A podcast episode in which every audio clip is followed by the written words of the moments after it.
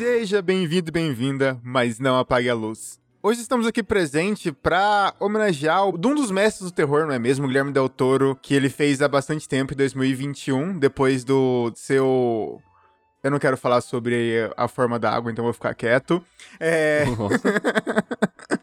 Estamos aqui hoje, então, para falar de Trambique, para falar de do único defeito desse filme, que ele tem mais de duas horas, e também para falar de Homens Bonitos de Chapéu Fedora. Eu sou LH e eu gosto de Não Noir, menos quando ele tem mais de duas horas. Meu nome é Fernanda Talarico e eu acho que o nome desse filme é errado.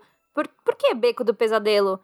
Não tem pesadelo nenhum, você tira uma soneca maravilhosa durante esse filme. Tá errado. Tem nem beco. É verdade. Tem um beco o filme todo. E que pesadelo, tirei, nossa, vários cochilinhos gostosos durante esse filme. Sonhei muito bem. Meu nome é Arthur Eloy, eu apoio o Del Toro fazer qualquer coisa.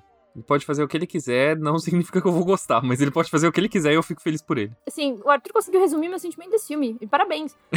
Simpatizo, mas não gostei, sabe? Todo filme do Del Toro, até quando você não gosta, todo mundo fala, tipo assim, simpatizo, mas não é meu rolê. Tipo assim, ó, é igual eu falei, eu zoei a forma d'água, não é minha pira, tá ligado? Respeito, entendo. Mas o cara faz bem, né? Exato. Eu não faço as coisas que eu gosto bem, imagina fazer umas coisas desse, assim, desse jeito bem desse... Mano, sério, assim, eu sou apaixonada por O Labirinto do Fauno. Apaixonada, acho que eu assisti umas 50 vezes, eu choro todas as vezes, me dá um desespero todas as vezes, é maravilhoso. Eu achei a história linda, e o Guilherme Del é muito engraçado, né? Porque ele é mó fofenho, tem uma cara de animador da Pixar, e o cara parece com um filme desse. Só que, meu, que por quê, Del Toro? Você se perdeu, né, meu amor? Três horas de filme, 50 primeiros minutos lá, mano, que punheta! Nossa senhora!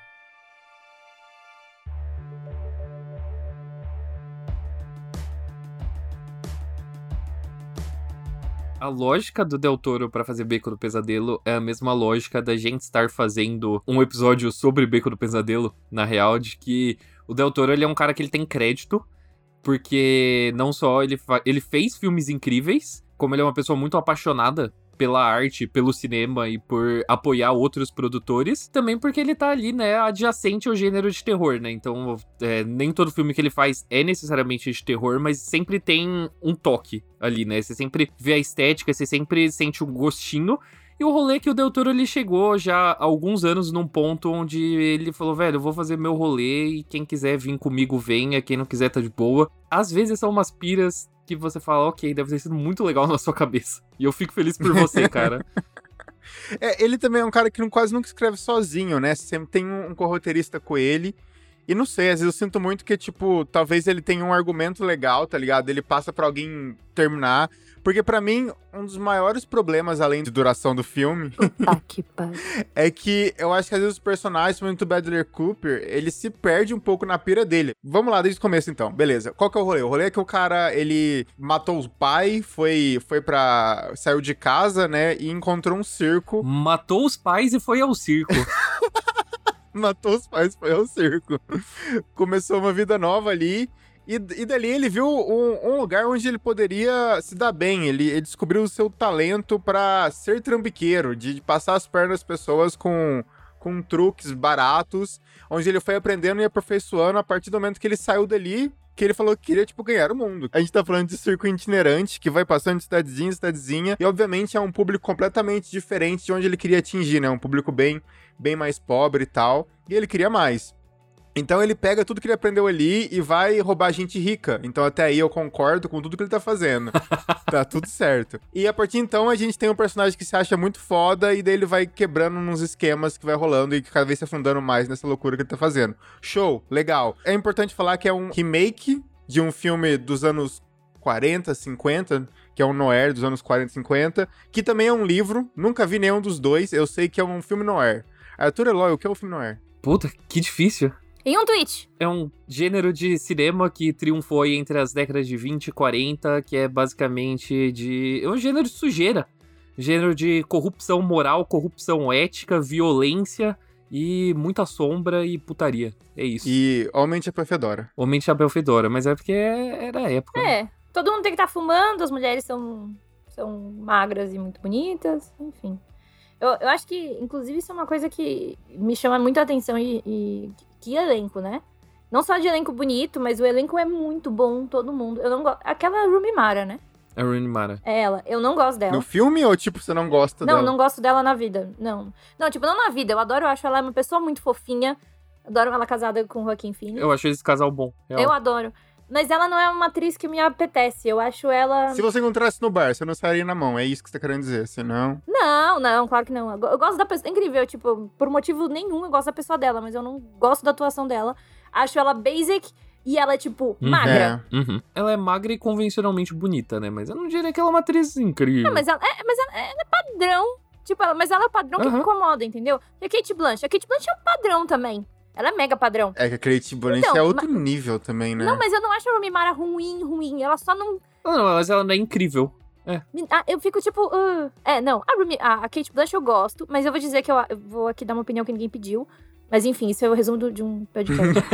eu não gostei da tensão sexual dela, porque começou a me incomodar aquela tensão sexual dela com o com o Bradley Cooper, porque ficou. Eu não sei, eu acho que passou a mão. Tipo, passou. Ah, então, mas eu- eu não tenho outra expressão pra isso, então me desculpa Twitter, mas parece que os dois estão medindo o pinto o filme inteiro. E no final você, alguém bate ele na mesa, entendeu? Mas a Kate Blanchett faz isso nos filmes, tá? Eu. eu putz, eu- o Twitter vai me odiar. Eu não odeio a Kate Blanchett, tá, gente? Eu gosto muito dela. Mas eu sinto que ela faz, inclusive porque ela foi uma das únicas. Bom, não vou nem. Não vou entrar nessa discussão, Dani. Não precisa tirar do. Não precisa tirar do podcast, fica o mistério. Eu gosto muito dela, só que eu acho. Ela faz muito isso nos filmes. Ela mantém essa tensão sexual. E é uma tensão sexual que me incomoda. Dá vontade de dar um pescotapo e todo mundo, tipo, get a room, vai, bota essa rola pra fora pra ela chupar. Cansa. Eu acho que ficaria melhor se ficasse só na tensão sexual, porque na hora que os dois de fato se pegam, vai, ok. Não achei que ia chegar nesse ponto, tá ligado? Tipo, meio gratuito. Não parece, tipo, não parece que era algo que ia funcionar. A tensão sexual ela funcionava melhor. É, eu acho que muito pelo peso, justamente, da, da Kate Blanchett, assim, pela presença dela. É acertado devido ao final, né? No final a gente descobre que tava enganando ele, né? Que é- na verdade é um psiquiatra que tava tava medindo, né, o palco ele, tipo, já que ele tava se achando o cara mais fodão e ela já tava no, no meio, ela tava querendo mostrar pra ele que ele não era tão foda quanto ele pensava e ela conseguiu no final das contas. E inclusive pra mim, o final, final, final que ele vai pro circo, tá ligado? E ele vira o novo geek é pra mim uma arte, tá ligado? O final, eu acho que foi o único momento, assim, onde eu senti qualquer fagulha de emoção nesse filme, porque eu acho que ele é um filme muito apático. Eu acho, eu acho lindíssimo, assim, lindo de morrer, sério. Tipo, assim, direção de fotografia espetacular. Eu acho os cenários, tipo, por mais que seja, em teoria, básico, né? É, é uma- é uma coisa simples você fazer aquele ambiente de circo e tal. Tipo, tem, tem um carinho fudido. Real, assim, esse filme você pode babar nele a todo momento que ele tá passando. Só que ele não tem emoção nenhuma, sabe? Narrativamente ele é fraco. Do momento que começou até a metade do filme, eu fiquei, ah tá, o filme começou agora, tá ligado? Tipo, ele não tá estabelecendo nada, ele só foi. Ele só vai, ele só vai, ele começa, ele tá jogando um monte de situação e de uma situação vira outra. Em momento algum ele está estabelecendo e avançando. Nossa, sim. Ele só tá seguindo em frente, passando por várias coisas, meio que confiando de que você vai entender. Eu admito que eu sou lerdo e eu demorei um pouco pra entender o, o, o que que tava rolando. Como assim? Do caminho que o protagonista ia seguir, de que ele queria se tornar um golpista, de que ele ia aprendendo, sabe? Porque meio que parece que ele tropeça nisso. Né? Ele é ninguém no começo do filme, ele acaba de descer do ônibus como um qualquer, que você vê que ele cometeu algum ato de violência, que você não entende o que é. Ele cometeu um ato de violência, ele foi, pegou um ônibus, desceu e ele era um qualquer que meio que tropeçou no circo. E daí na hora que ele vai, assim, pra área restrita, né, do, do, do circo, rola um negócio de tipo, ah, e aí, quem que você tá procurando? Né, tipo, você tá, você tá atrás de alguém? O que, que você tá fazendo aqui? Você não pode ficar aqui. E daí eu falei, ué, acho que ele tá, de fato, perseguindo alguém, né? Eu acho que, de fato, ele tá indo atrás de alguém. Daí eu falei, ah, você quer um emprego? Você, a gente precisa de alguém pra trampar aqui. Eu falei, que? Como assim? Foi assim que o Arthur entrou na Legião do Eloy. Não, não apaguei a luz, na real, surgiu exatamente desse jeito, assim, né? O LH tropeçando na minha DM, assim, né? é verdade. Vamos fazer um podcast terror. Então foi, foi tipo isso. Inclusive, eu queria levantar aqui que eu não acho esse filme de um filme de terror. Eu também não. Eu também não. Eu acho que a gente. eu peço desculpas pra você, caro ouvinte. Ah, eu não. não sei, pra Semana que vem, a gente quiser falar de Edward Monte Tesouro, vai acontecer, gente. Desculpa. Foda-se, eu que mando nessa merda. Eu que edito essa voz. Vou falar assim que eu acho que tem uma coisa que a gente pode quebrar, de que muito site de terror, ou muito da galera que cobre terror convencionalmente não entende, é de que terror, por mais que ele seja um gênero, ele é muito maior do que o gênero em si. Ele é um guarda-chuva que ele abriga muita coisa. E, velho, o Del Toro é terror. O Del Toro é terror e isso se manifesta em todo todo filme que ele vai fazer, todo filme, porque a Forma d'Água era considerado também um filme de terror, apesar de ser um romance. Porém, eu acho, por exemplo, o Labirinto do Fauno muito mais terror do que o Beco do Pesadelo. O Labirinto do Fauno, ele é, ele é abertamente um filme de terror. O Labirinto do Fauno, até aquele A Colina Escarlate. Uma bosta, coitado. Puta, eu gosto. Eu reassisti a Colina Escarlate. Quer dizer, eu vi pela primeira vez, nunca tinha visto inteiro. É um bom filme gótico. Porque o, o Del Toro, ele, ele tá nessa pira que, tipo assim, mano, adoro o cinema, gosto muito do cinema, vou, tipo, prestar homenagens para tudo que faz sentido para mim. Eu acho isso bonito, real, assim, porque eu não gosto muito dos diretores que sentem a pressão. Quando você fica grande em Hollywood, você sente a pressão de só fazer sucesso atrás de sucesso. O Del Toro, ele é um cara que ele tá completamente alheio ao que tá rolando em Hollywood. Tipo, ele tá fazendo os filmes dele, ele faz o que ele quer, ele escreve trocentos mil roteiros, ele tenta vender. Se Hollywood não compra, foda-se, ele fica triste porque ele é um ser humano muito fofo e amável. Ele real fica decepcionado quando os projetos não vão para frente, mas daí se Hollywood vai aceitar, vai abraçar, ele fala, beleza, não, não preciso dessa validação. Eu real acho isso bonito. Eu gosto de um diretor que dá pra você discordar de um jeito que não é agressivo até. Porque, por exemplo, esse filme, eu não acho que eu tenho opiniões fortes sobre o Beco do Pesadelo. Tipo, eu terminei de assistir, é bonito e meio que eu esqueci. Tipo, se eu tivesse ido no cinema, eu ia sair, ia comer um lanche e voltar para casa de boa, ouvindo música, sabe? Eu dei quatro estrelas porque eu saí satisfeito. Aham. Uhum. Eu entendi a proposta gostei do final. Bonito pra caralho. E daí eu tava vendo, tipo, o preço do filme, né? Tipo, o budget dele, 60 milhões. E o filme não conseguiu nem 20, velho. Nossa, barato. 60 milhões é barato, tá ligado? Faz tempo que a gente não bate na Marvel, vamos bater na Marvel. Yes! Você pega, tipo, os últimos filmes da Marvel são muito mais caros que esse, e o valor de produção não é o mesmo do que esse filme do Del Toro. Não, total. Os lugares são mais bonitos, tá ligado? A rua é muito mais bonita. E isso também, já amarrando também o podcast, é a experiência do Del Toro no terror. Não existe gênero que ensina melhor do que terror. É, é, a melhor escola que tem, porque o terror ele ensina como que você vai transformar um real em 100. O, o Del Toro ele é um cara que ele aprendeu.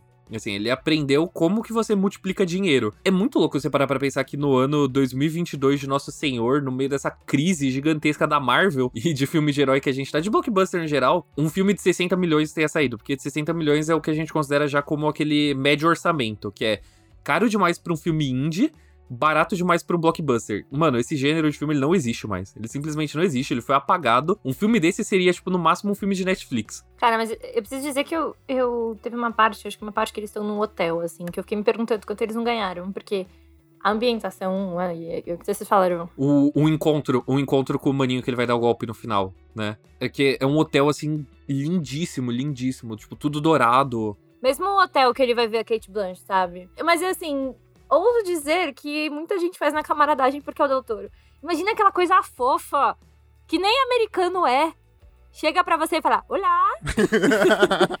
Puedes me ajudar? Aí você fala, hum, não, que coisa gostosa, bonitinho. Porque, mano, ele tinha tudo pra ser um incel se ele fosse americano.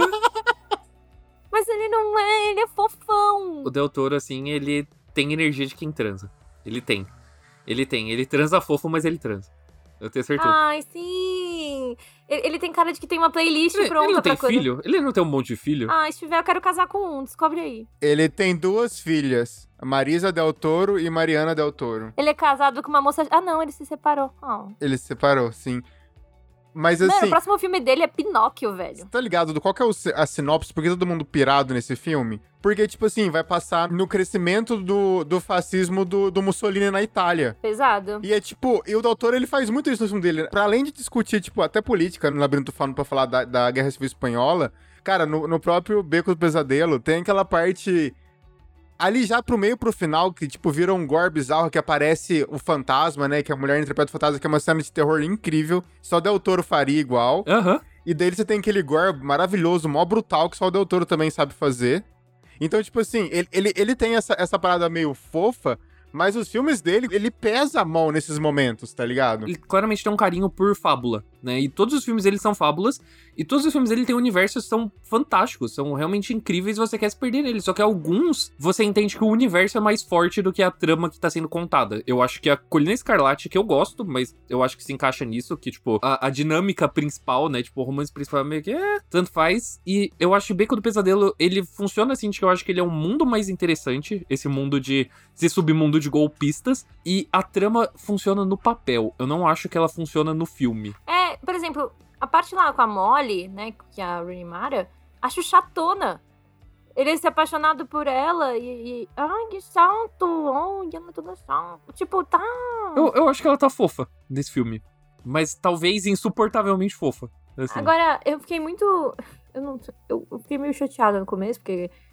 Né, como vocês bem podem imaginar, eu fiquei tipo, por que fazer isso com a galinha e me fazer assistir? Eu lembrei de você na hora. Mano, eu mandei uma mensagem no grupo, cara, do falando, tipo, gente, vai ter mais bicho morrendo? Pelo amor de Deus, sabe?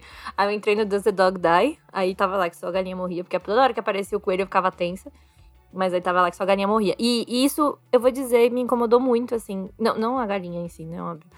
Mas esse lance desse bicho, do, do cara lá, do geek, eu fiquei, tipo, muito chateada. Muito chateada. Tipo, esse negócio eu fiquei bem. E porque eles são viciados, né? Aham. Em ópio. Uma, uma gota de ópio na bebida. É, Mas eles já eram pessoas viciadas, né? Tipo, uns bêbados. o- tem, tem uma cena que o Willem Dafoe explica o golpe. Que eu, eu, eu, eu acho que são esses momentos assim que me pegaram. Mas é muito pouco nesse filme que realmente conversou comigo. Mas essa questão do, do geek é pesado. Mas eu acho que amarra bem, assim. Eu acho que, tipo, se o Del Toro fizesse isso no episódio de Twilight Zone, sabe? Condensadinho, assim. Você faz, tipo, no máximo em 40 minutos a uma hora. Só essa história do geek. A pessoa que vai lá, que acha que é um golpista fodona ou entende como o golpe funciona e acaba se vendo, tipo, do outro lado também. Caraca. Nossa, porra, você é um gênio, Arthur, com certeza. Ia ser, ó, bonito, bonito, porque amarra maravilhosamente bem. E essa cena que ele explica de. Ah, tem, que tem as duas caixas de bebida, né? Uma que pra você beber, outra pra você dar pras, pros pobres coitados que precisa de emprego. Então daí ele vai lá e sempre tem uma gotinha de ópio dentro da garrafa, porque a pessoa vai bebendo e se viciando sem nem saber. E daí no momento que ela já tá, tipo, no fundo do poço, né? Tipo, no lixão. Daí você fala, não, na real, a gente precisa. A gente tem uma vaga aqui aberta no circo. A gente precisa que você faça um negócio. Você aceita? Daí a pessoa já tá no foda-se, né? Já tá completamente à, à- mercê da, é, da bebida, da droga. Ela faz o que precisar. Inclusive ficar na gaiola, morando na gaiola, comendo galinha viva.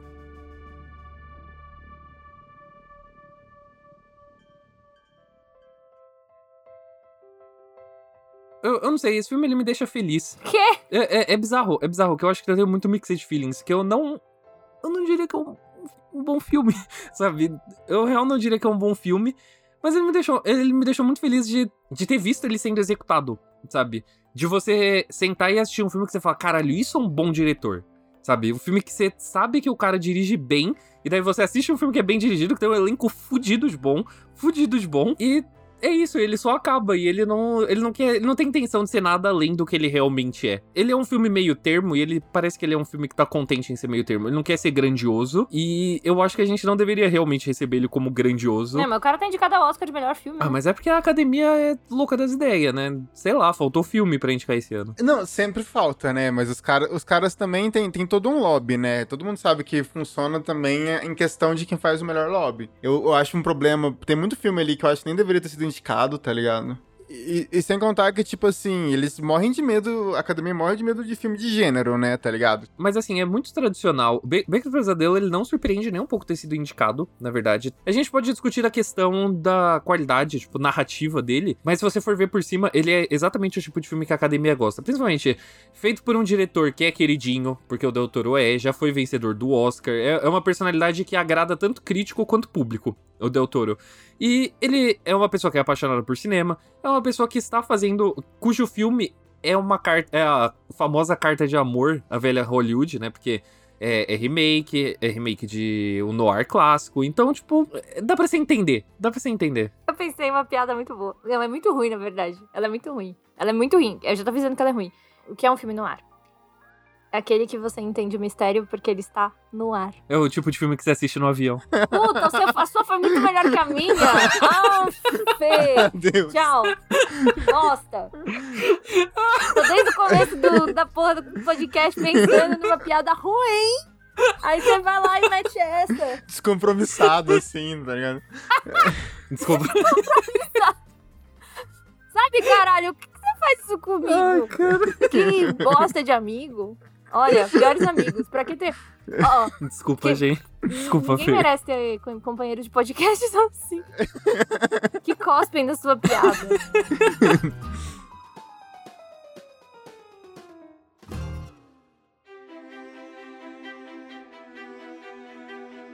Mas assim, se você pegar as categorias de Oscar que ele foi, pra além de, de melhor filme, né? Ele foi tudo categoria técnica. Melhor, tipo, figurino, produção e fotografia. Inclusive, tem o Del Toro numa entrevista lançou a braba de que ele queria fazer esse filme em preto e branco, e ele tem uma versão em preto e branco do filme, vai chamar Visions of Dark and Light. É como é um filme que vai pra HBO Max, eu não sei se eles vão lançar, tipo, igual o Zack Snyder fez lá quando lançou o Liga da Justiça 4 Horas de Nada lá dentro. E depois lançaram o preto e branco também. Então provavelmente vai ser a mesma coisa. Vai ter uma versão preto e branca dele. Perde um pouco da essência ali. Nem todo filme precisa ser preto e branco. Eu acho ele muito bonito pra ficar preto e branco. Mas, assim, eu acho que a pira da fotografia ter muito contraste, tá ligado? De, de preto mesmo e tal, pode funcionar, sabe? Eu consigo ver cenas que funcionam. Principalmente que uma coisa que eu acho espetacular desse filme, que tá fazendo também alusão, né, toda a, a, a época do filme no ar, é o jogo de luz e sombra. E você tem, tipo, umas cenas que, que ele vai além, tá ligado? Que você vê, assim, tipo, o personagem quase que completamente imerso na sombra. Você vê, assim, uma silhueta bem leve e só, tipo, um feixe de luz, assim, tipo, ou nos olhos ou no rosto, tipo, alguma coisa, assim, muito no detalhe, que poderia ficar interessante preto e branco. Mas eu, eu confesso que eu não entendo muito a pira que é uma pira que vem aí desde Mad Max, Estrada da Fúria, que eu acho que foi quando surgiu. E tipo, velho, puta, não precisa, não precisa, sabe? Tem filmes que não dá graça. E o Mad Max Fury Road, né, o Estrada da Fúria, ele é meio que feito como se fosse, muitas aspas, luz natural, tá ligado? Ele passa inteiro num deserto. Qual que é a pira de fazer ele preto e branco? Não, não, não, não funciona. E tipo, Parasita, quando ganhou o Oscar, ele ganhou também uma versão preto e branca. E eu não sou contra filme preto e branco, mas eu acho que é um jeito preguiçoso de você fazer isso depois e que passa uma imagem errada, inclusive pro público, porque o público acha que preto e branco é só ausência de cor. E não é, tá ligado? Você tem, você tem todo um trabalho de luz, um trabalho de composição. Então, tipo, você vai fazer filme preto e branco? Mano, faz essa porra desde o começo, sabe? Porque você tem que conceber ele como preto e branco. Temperatura de cor, tá ligado? Eu não vou explicar. Joga no Google aí, galera.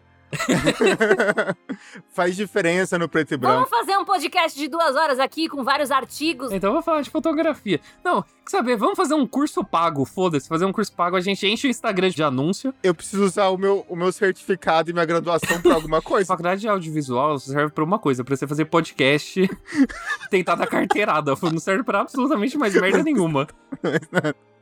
pra você assistir Batman na pré-estreia e falar, caralho, bom demais.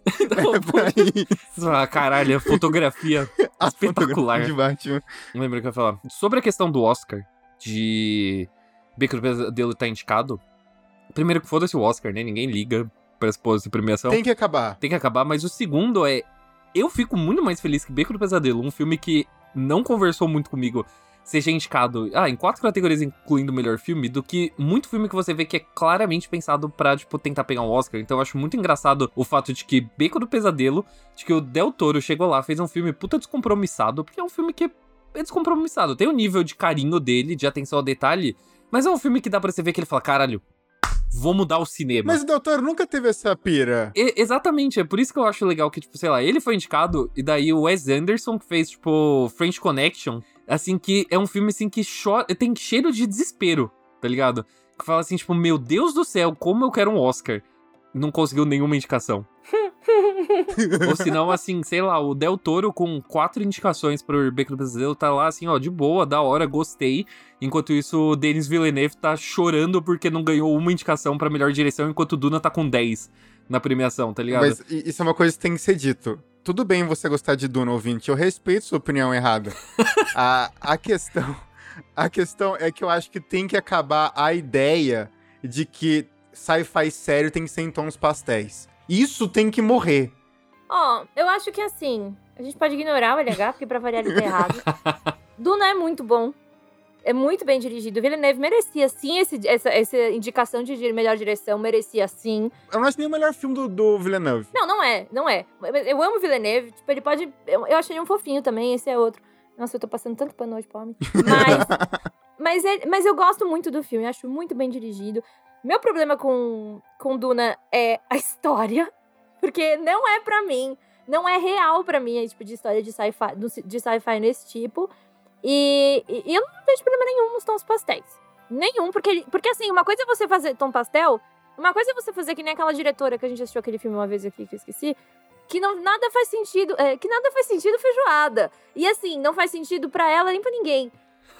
Nesse filme, não, tipo, no, em Duna. Olha, eu comparando naves com Duna. Mas assim, ele tá fazendo e, e, e, tá conversando com a estética que ele criou e tá ótimo, não vejo problema nenhum. Você tá errado, LH. Eu, eu, eu diria que Duna, eu diria que Duna não é o problema, ele é o sintoma de um problema maior, de que Hollywood é covarde. Eu acho que, por exemplo, o. Pra gente não ficar muito nesse assunto, tipo, o Blade Runner 2049 funciona muito melhor. Mas é porque isso aí tem, tem um Dickens, né? Quando você tem um Roger Dickens fazendo fotografia, o bagulho o é Roger outro. Dickens teria, teria, teria mamado Duna. Não, Nossa. eu teria amassado Duna. Teria amassado Duna. Cara, mas, mas Duna, eu acho o filme que dá vontade de printar todas as cenas pra colocar como wallpaper é do computador. areia, sabe? carai. Não, não. Essa areia. Duna, ele é um filme também que ele... Ele é grandioso, mas você vê assim que ele quer muito, muito ser grandioso. Assim, ele tem, ele tem essa intenção, e essa intenção é 8 ou 80, tá ligado? Ou ele acerta ou ele não acerta. E ao mesmo tempo, tipo, a minha comparação é que, mano, Duna já fez uma rapa nas indicações do Oscar, velho. Ele tem 10 indicações. 10 indicações e mesmo assim tem gente chorando que o, a porra do Villeneuve não foi indicado pra direção. Pau no cu do Villeneuve, tá ligado? Se fosse, se fosse o Del Toro... Mano, se o Del Toro tivesse ganhado 10 indicações pra Beco do Pesadelo, ele ia falar, ok, da hora. Se ele tivesse ganhado uma, ele ia falar, ok, da hora. Se ele não tivesse ganhado nenhuma, ele ia falar, foda-se. Vou fazer meus outros trampos, entendeu? Então, tipo, é por isso que eu fico muito mais feliz do, do Del Toro estar tá indicado mesmo com um filme qualquer coisa. Ele ganhou melhor direção, né? Quando ele fez A Forma d'Água. Sim, melhor filme. Não, não, melhor direção. Ganhou também? Ganhou. Ganhou melhor direção e melhor filme. Então, então ele já tá num nível assim de que, tipo, velho, já tem, já deve estar tá usando a estatueta do Oscar de peso de porta, tá ligado? Pra coçar as costas. É, que se foda. Então, tipo, é, é por isso que Beco do Pesadelo estar indicado ao Oscar não me ofendeu. Não diria que eu torço pra ele na maioria das categorias. Talvez design de produção e direção de fotografia. Talvez mais direção de fotografia do que qualquer outra coisa, mas também, se não ganhar, não vou dormir chorando tá ligado? Não, não faz diferença. É assim, nem eu e nem o Del Toro. Então é por isso que eu acho. É, é isso que eu acho a beleza desse filme, assim. Que ele é um filme que foi feito e tá tudo bem. Eu não sabia nem da existência dele direito, tá ligado? Não tem, tipo assim, igual Duna, que você, você acompanhou 20 anos do Villeneuve fazendo o filme, coitado, uma pressão desgraçada, nem dorme à noite direito, por causa dos fãs enchendo o saco no Twitter. O Del Toro só apareceu, tá ligado? Ô, lançar uma parada aí, louco. É, mas eu acho que é isso, tipo, eu acho que ele é um filme realmente morno e tá tudo bem a gente entender ele como um filme morno. Isso não é ruim, não é ruim. vida que segue. Isso, isso não é ruim. E isso é uma coisa, tipo assim, quando a gente quer passar pano, a gente vai passar pano, tá bom, gente? É, é assim que funciona a vida. Não, eu acho, eu acho que tá tudo bem, porque, mano, é, é muito foda, porque real a gente.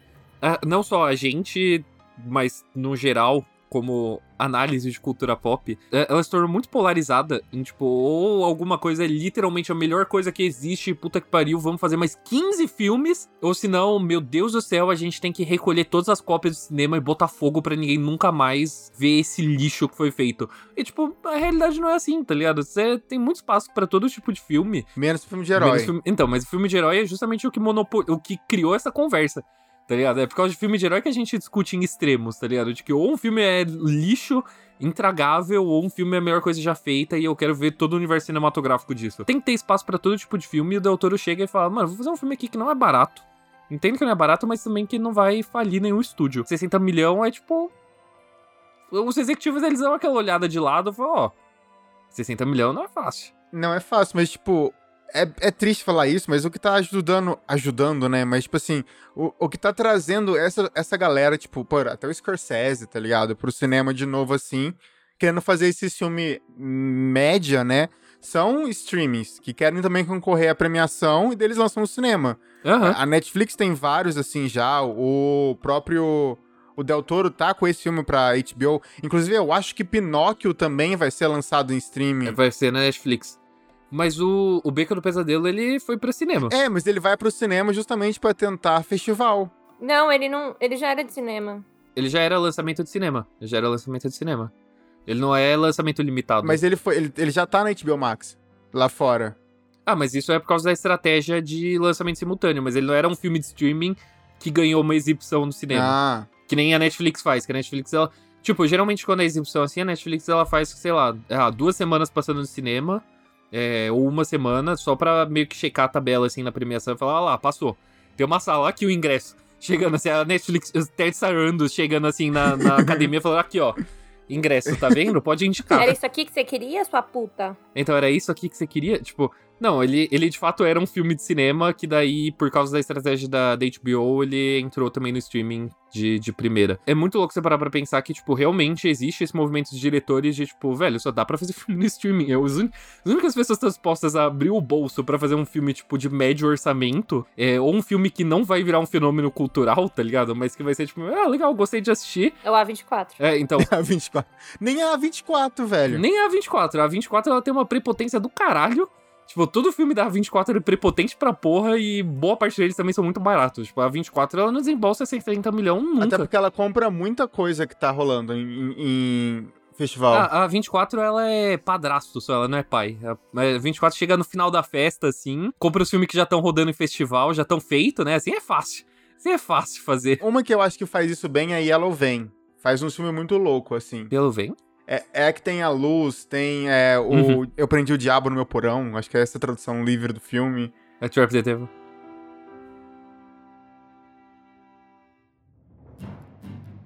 Bom, caros ouvintes, em protesto a este filme, a gente fez um podcast curto. Você pode perceber. Um podcast curto e morno. é, assim, e é um podcast ok.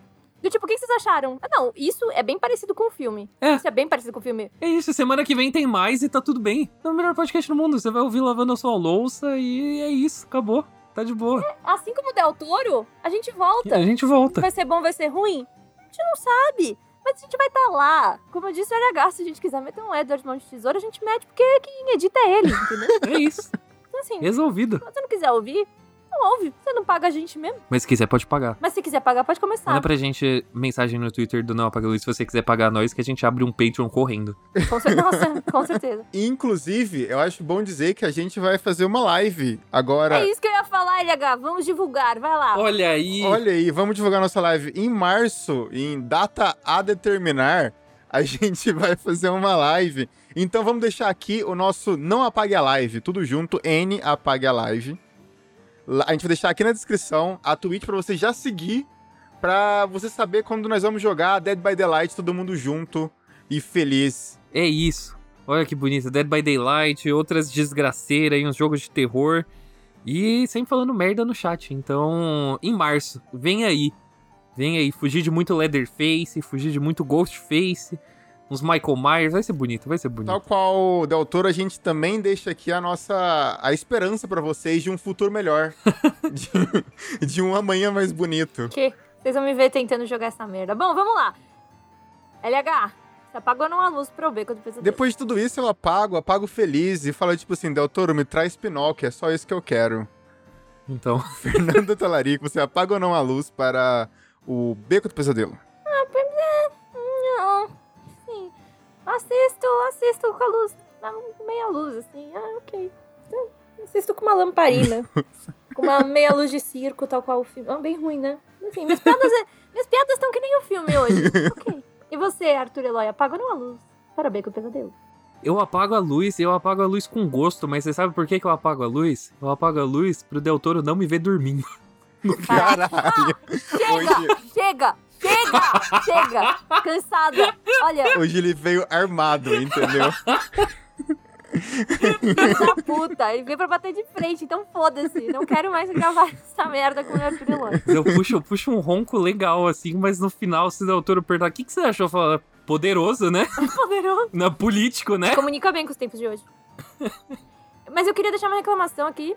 que além de duas horas e meia, sei lá quanto tempo tem essa desgraça, pra mim foram quatro, cinco horas.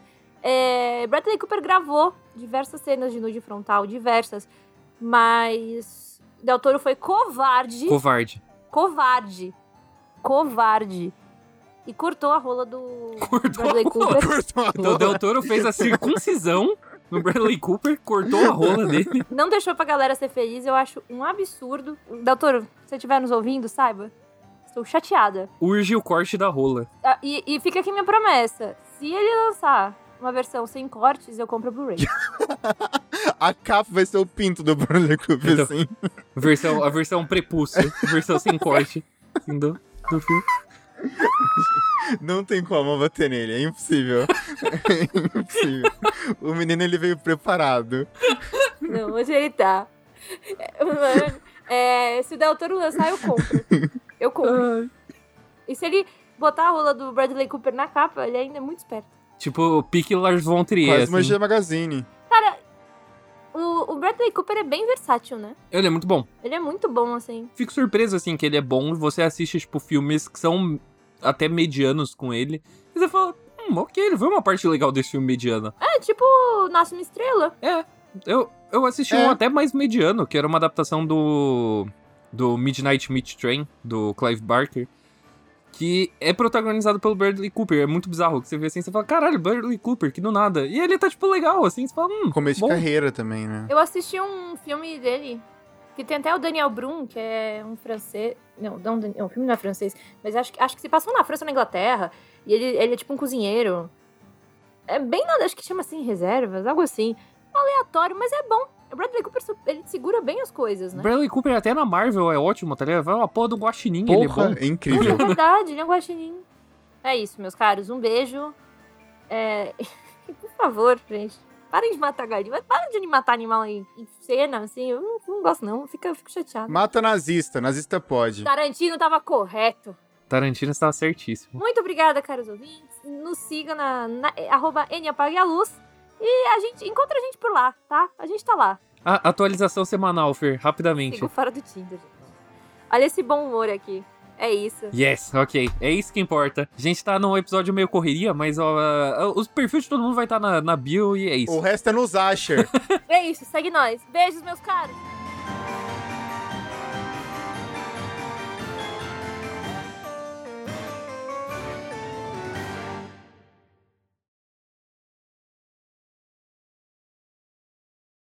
Eu só queria dizer que a Renata mandou fotos da mulher do Del Toro, é, deles juntos, e ela falou: Pra mim, a mulher dele parece que não quer transar. É, ela tem cara de que É. não gosta, não. Ela que não traz. Então, não é à toa, eles são divorciados. Ah. Então, tá aí, tá aí a explicação. Ele anunciou a separação quatro dias depois de ganhar o Oscar por A Forma d'Água.